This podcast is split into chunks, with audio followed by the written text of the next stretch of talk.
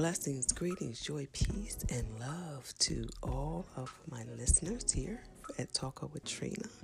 Thank you so much for joining me here on this beautiful, beautiful Sunday evening. I just finished watching some football games. I'm gonna uh, watch some other football games, but I think I want to take a nap because every Sunday night, like before halftime, I am asleep but I don't want to miss my Ravens tonight.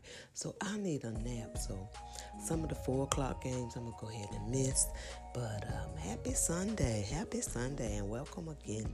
Uh, I had a busy week last week. I got back to uh, moving around and doing some uh, nursing stuff since I had hurt my ankle back in uh, and had uh, surgery to put in some screws and plates and fix it all up. And it's doing good. It still swells up from time to time, usually, well, every day.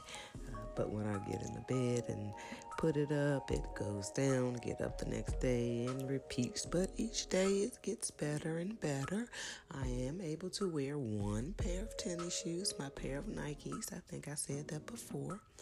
But I'm blessed. I'm blessed it wasn't my right foot. I could drive myself to work, and all is well. So, well, I am ready to read, and I have been so excited about this book that I'm reading, uh, Being the Person God Made You to Be by Joyce Meyer. And uh, we at first we talked about uh, self-acceptance and uh, you can go back and listen to those uh, things that were under the first section of self-acceptance. And right now we are in our second section of the book um, healing for damaged emotions. And those emotions oh boy they can uh, they, they can be something. Uh, don't have a proper word for it, but they can they, uh, they can cause us a lot of uh, of anxiety. Our our emotions, uh, things that people have said to us that we've embedded down in ourselves that we might believe about ourselves, or uh, or even if we don't believe it, just because somebody that we love or care about or who we thought had our best interest at heart may have said it, it hit you a different way. So I mean we're we're all human. We're not made of stone and those things they can get in there really, really deep.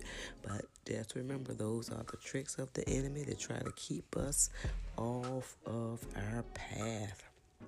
Keep us from reaching our destiny. So, as far as the healing for damaged emotions, um, we've talked about Jesus and emotions. Um, no pain, no gain. That was really good. Um, do you want to get well? uh, was uh, quite interesting how uh, people might say they want to do something, but when it uh, really comes down to it, do you want to? Or do you want to just continue to complain about all those things that have uh, caused you to feel so bad about yourself uh, for your. here we're still talking about healing for damaged emotions now. And then uh, we have face the truth, obey the word, and uh, that was our last uh, reading, and today we're going to be reading um, Confess Your Faults. And we are going to do that uh, wisely, with discernment, and according to God's leading. Okay? Um, so I'll be right back to discuss um, confessing your faults.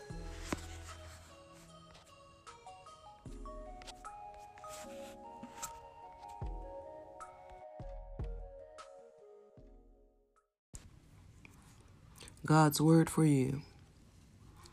Confess your trespass to one another and pray for one another that you may be healed. James 5 and 16. And now I will read it as the author um, breaks it down a little bit, a little bit more.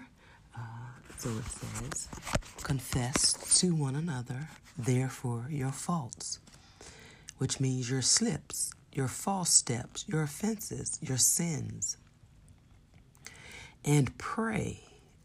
So you're going to confess your faults and you're going to pray for one another that you may be healed and restored.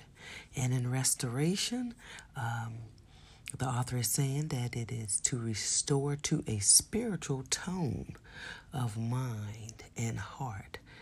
So you confess your sins and pray for one another that you may be healed and restored, which means we're going to be restored to a spiritual tone of mind and heart. Amen.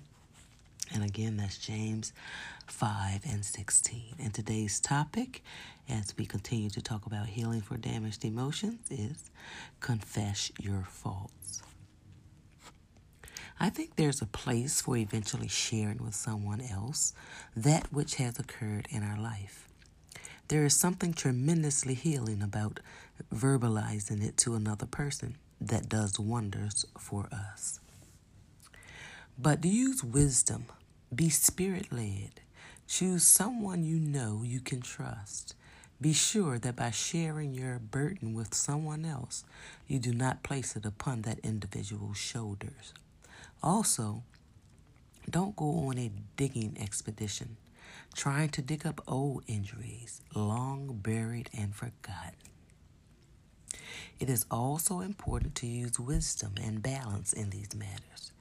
If you are going to share your problems with someone, let God show you whom to choose as a confidant. Pick a mature believer, someone who is not going to be hard, be burdened down or harmed by what you share, or use it to hurt you or to make you feel worse about yourself. Many times, there is a release that comes to us when we finally tell someone else those secrets that have been crammed in the background of our lives for years, especially when we discover that the person with whom we share them with still loves and accepts us in spite of them. Bringing things out in the open causes them to lose their grip on us. So as we continue uh, and we're, we're, trying to break up these bad things or damaged emotions that we have, and here we're going to be confessing, confessing to one another and praying for one another for restoration, to, for spiritual restoration, that we may be stored spiritually and in our heart. And in doing so, we're going to remember to choose people who are able to handle what you have to tell them. Everybody can't deal with your burdens or carry your burdens. There are certain people who who who can. Uh, just make sure you have someone that you can trust. And uh, like the author said, that's not going to come back later and try to use what you said to them or against you to try to hurt you or make you feel worse after you already feel bad. So you want to make sure that you find somebody that you can trust. And always just be true to yourself. You know, your, your gut, your gut is what we call it, the gut. But I believe it is the spirit. Your spirit will lead you to whom you can talk to, but don't hold all that stuff inside. It is a release when you finally get it out. Talk about it with somebody else. And it just seems that you're not carrying it all by yourself. You have someone else that's going to be praying for you. And that, my friends, is how we get effective change. We have to pray for one another. So let us take this from our lesson today. Um, confess your confess your faults, and we are also going to be doing that other part, confessing our faults and praying for one another. Amen. So you pray for me. I'm going to pray for you. All right. Have a blessed Sunday. I might be back when the game comes on.